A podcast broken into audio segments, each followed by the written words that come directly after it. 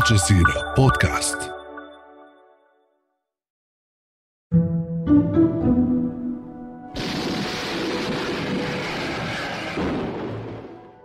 That's the sound of a nuclear bomb, specifically the last time one was ever used in warfare, when the US dropped the bomb on Nagasaki in 1945. But as Russia's war in Ukraine continues, many are concerned that Russia might become the first country to use a nuclear weapon on another in almost 80 years. President Biden warning the risk of nuclear Armageddon has not been this high since the Cuban Missile Crisis. The U.S. is developing contingency plans for possible Russian escalation in its war in Ukraine, including the potential use of tactical nuclear weapons. The Russian president, Vladimir Putin, hasn't done much to lessen the chatter. If the territorial integrity of our country is threatened, we will, without question, use all the means at our disposal to protect Russia and our people. This is not a bluff. But just how likely is it that Putin would actually go nuclear? And what exactly would this look like? I'm Halla Mohieddeen, and this is The Take.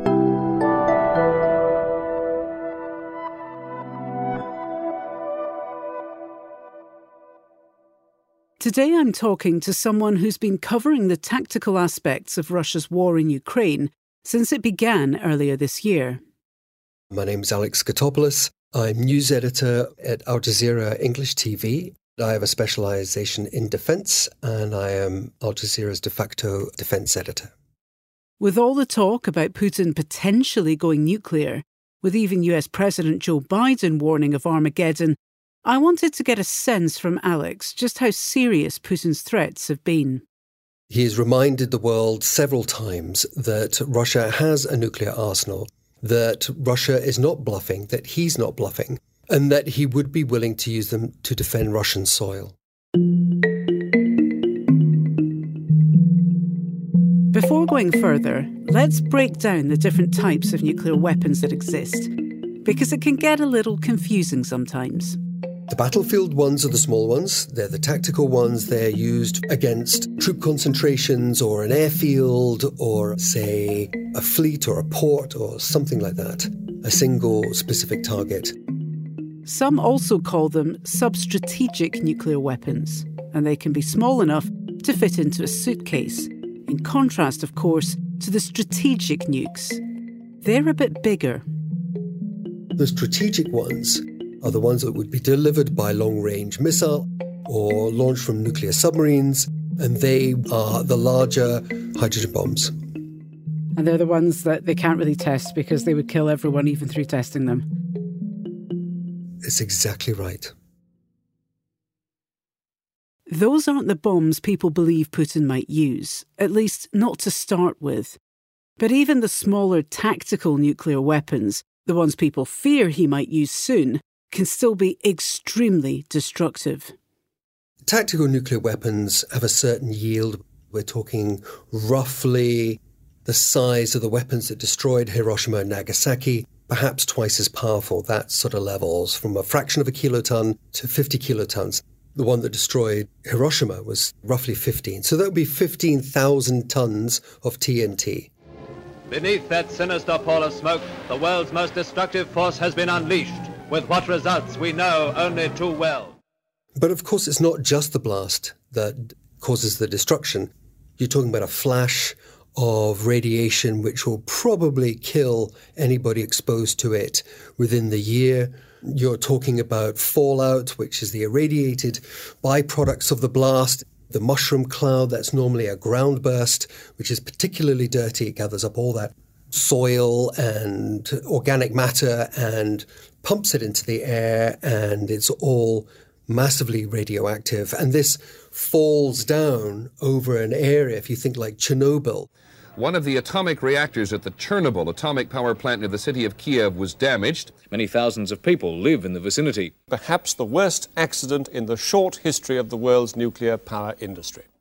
Now, Chernobyl happened in the 1980s, and it's still now a no go zone. Once you go through here, the area is contaminated. 30 years later, Chernobyl's crippled reactor still has the power to kill.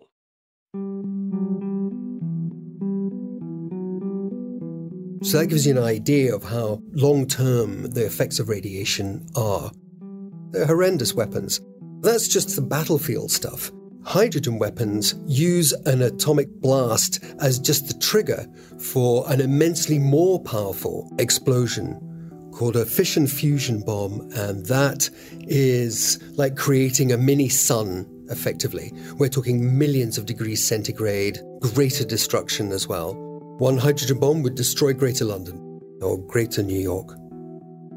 And what Alex says is most concerning is that though Putin would never start with a strategic hydrogen bomb, once you use a nuclear bomb of any kind, it could up the ante and quickly spiral out of control. The important thing is to remember it's not the battlefield nuclear weapons that everybody's worried about. It's the acceleration, it is the escalation to uncontrolled nuclear weapons use, where you're not just destroying a nearby airfield or a nearby troop concentration, you're attacking cities and you're destroying countries. And that is what everybody's worried about. These things are not weapons in themselves, they are a very, very steep, slippery slope towards complete destruction of humanity. And it doesn't take too many of them.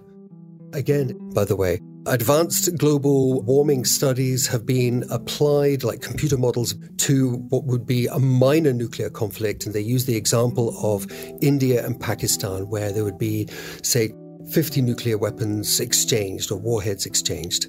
That alone would trigger a global nuclear winter where harvests would fail for about a decade, leading to global famine. So the stakes are pretty high.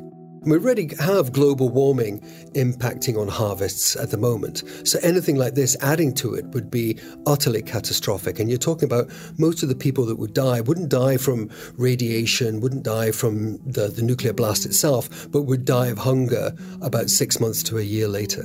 Because the ash from this cloud would block out the sun. Exactly so. So that's what you mean by nuclear winter? Yes, very much so.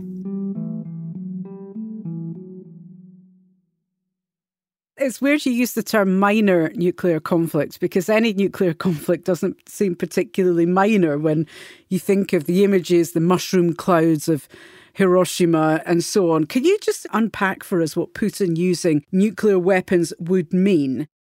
I think there are several scenarios that would be likely if he was painted into a corner. The first one is that he attacks a legitimate military target on Ukrainian soil that would, say, be a troop concentration or an armored formation or something of that level. He wants to keep this casualty level as low as possible because he doesn't want to invite a, a NATO response. Now, the second option is a detonation, which wouldn't be the mushroom cloud over a city or over the countryside, even. It would be a detonation, say, over the Black Sea. That would remind everyone that Russia does have these weapons, that it may have been defeated conventionally, but it still has this massive reserve. The third scenario, which struck me as the most likely, would be a test on Russian soil. On an old, say, ex Soviet nuclear test site like Novaya Zemlya, up in the extreme north of Russia, where they used to test the weapons.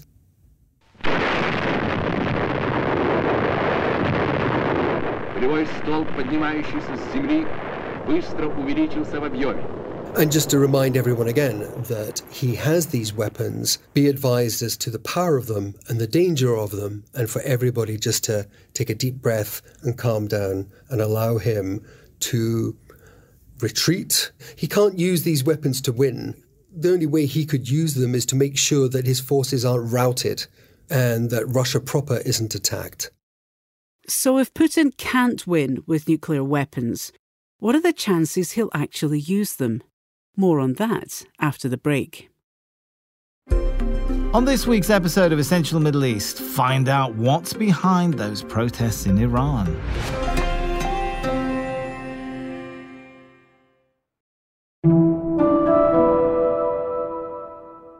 Gerhard Mangott is an international relations professor at the University of Innsbruck in Austria. He specialises in the post Soviet region and nuclear proliferation.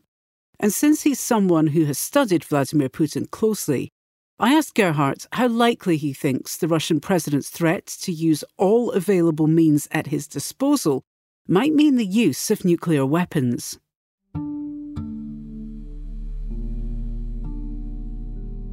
This is not an explicit nuclear threat, but it's implicit, and everybody, of course, understands what Putin was referring to. And Putin, of course, wanted to make this reference in order to achieve one of the objectives of this, namely to scare the Western publics and to make Western governments change their position on Ukraine. I don't think he will achieve that, but that's one of his intentions. It's also a warning to Kiev that Russia is well prepared and ready to use tactical nuclear weapons if Russia is suffering a serious defeat on the battlefield. So I don't see any likelihood that nuclear weapons will be used now, not even when the Russian forces have to withdraw from Kherson, as they have indicated they will. The Russian army is preparing to evacuate civilians from the city of Kherson. Russia's faced a series of setbacks in recent weeks. And in a rare admission, its new commander in Ukraine says the situation in Kherson is tense. But if Russia suffers a serious defeat, meaning losing the territory of all the four regions and possibly even uh, facing a threat to the Crimea, then I think it is likely, of course not definite, but it's likely that Putin will resort to tactical nuclear weapons because Putin cannot afford to lose this war. Putin must win this war. If he loses the war, he will lose his job. To Alex, Putin going nuclear would also be an act of desperation to project the idea that Russia is still a global power. He could rely on a nuclear weapon to remind everyone just how powerful Russia is as a country and that it can suffer a defeat, but don't take that defeat too far. He's already losing. Now, if he loses completely and, say, Russian forces are routed and they start streaming across the Ukrainian Russian border, that will be the most dangerous time when there could very well be the possibility of nuclear weapons used by Putin. So, this would be his way of reasserting himself the only option to show that Russia still has might. Exactly so. That's exactly right. And what do you think the response of other nuclear powers would be if Putin did launch a nuclear weapon? I mean, have NATO countries calculated what they would do? I think you either retaliate massively conventionally, uh, massive airstrikes, massive missile strikes, possibly armed intervention on the ground. So you have that element which would destroy every single Russian troop concentration or military unit without having to resort to nuclear weapons. Or you go the nuclear option and use battlefield nuclear weapons to achieve the exact same objective the destruction of the Russian military. And they've outlined this, not using the word nuclear, but they've outlined that the response would be massive and would be immediate. So, what do you think the most likely response would be?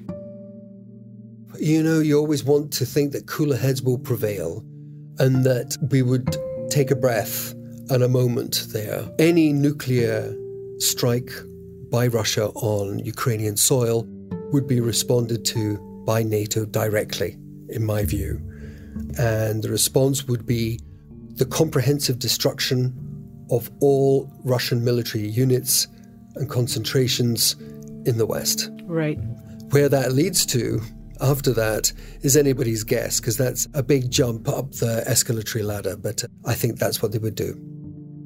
Because, in a sense, you have to, because otherwise, what's stopping um, Russia from using more than one? You know, they let off one, nobody did a thing. Oh, great, well, we can let off maybe 10. Maybe we do destroy Kiev. Maybe we do destroy Lviv.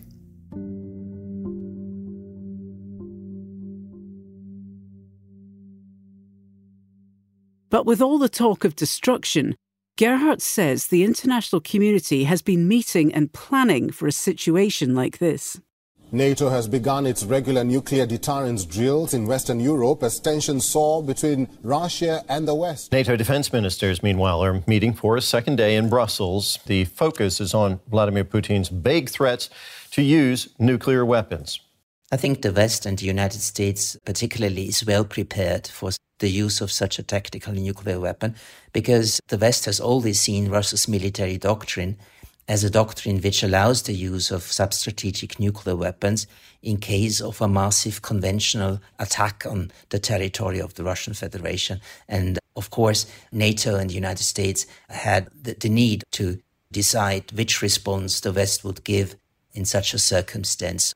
We also had a, a, meeting of the NATO nuclear planning group last week where this was debated between the defense ministers again. So I do think, yes, the West is well prepared. The level of preparation leads Gerhard to believe that the kind of Armageddon scenario warned of by US President Joe Biden is in fact highly unlikely.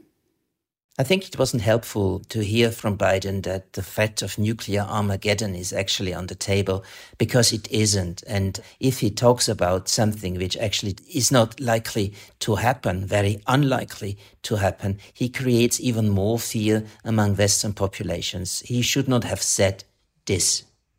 However, the United States government has communicated to the Russian government about serious and even horrific consequences if Russia makes use of tactical nuclear weapons. But the most likely way to respond by the West, by the United States, is not by detonating a nuclear weapon, a tactical one, but to launch a conventional strike against the Russian army positions in Ukraine. For Gerhard, it ultimately comes down to the debate over whether Putin is a rational actor, something that has, at times, been called into question. Evaluating Vladimir Putin's state of mind a top priority now. Has Putin gone crazy? Is he losing his grip on his sanity? Gerhard, though, has a more sober take.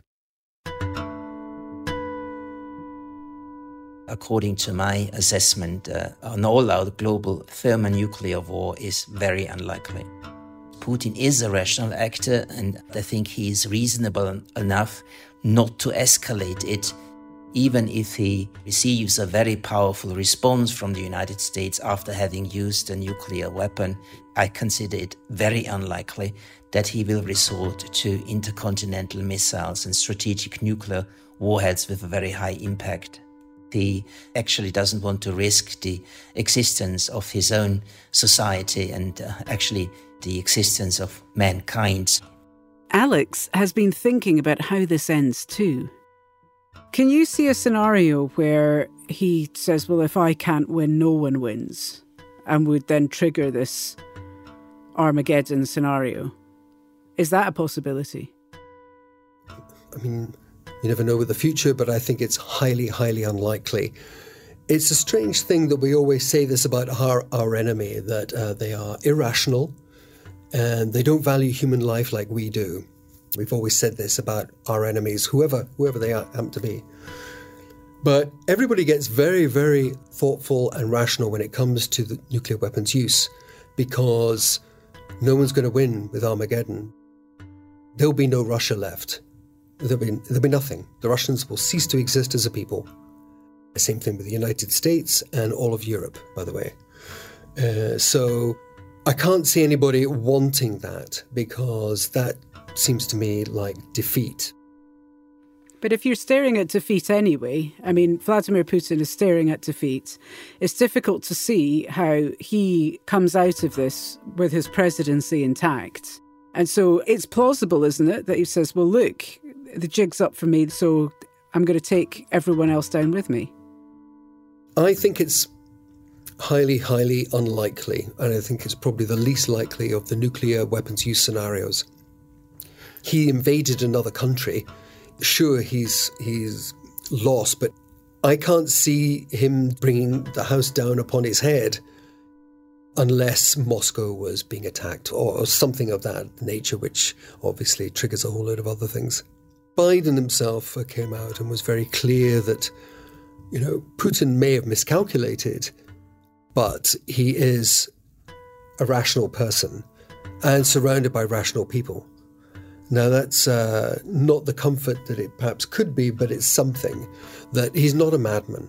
He's not going to burn the world. He's not going to trash it. But he will defend himself and he will defend his political survival and he will defend Russia itself. And that's the take. This episode was produced by Ashish Malhotra with Chloe Kaylee, Ruby Zaman, Amy Walters, Negin Owliaei, Alexandra Locke, and me, Halla Mohieddeen. Alex Roldan is our sound designer. Tim St. Clair mixed this episode. Aya Elmileik and Adam Abou-Gad are the Take's engagement producers, and Ney Alvarez is Al Jazeera's head of audio. We'll be back on Monday.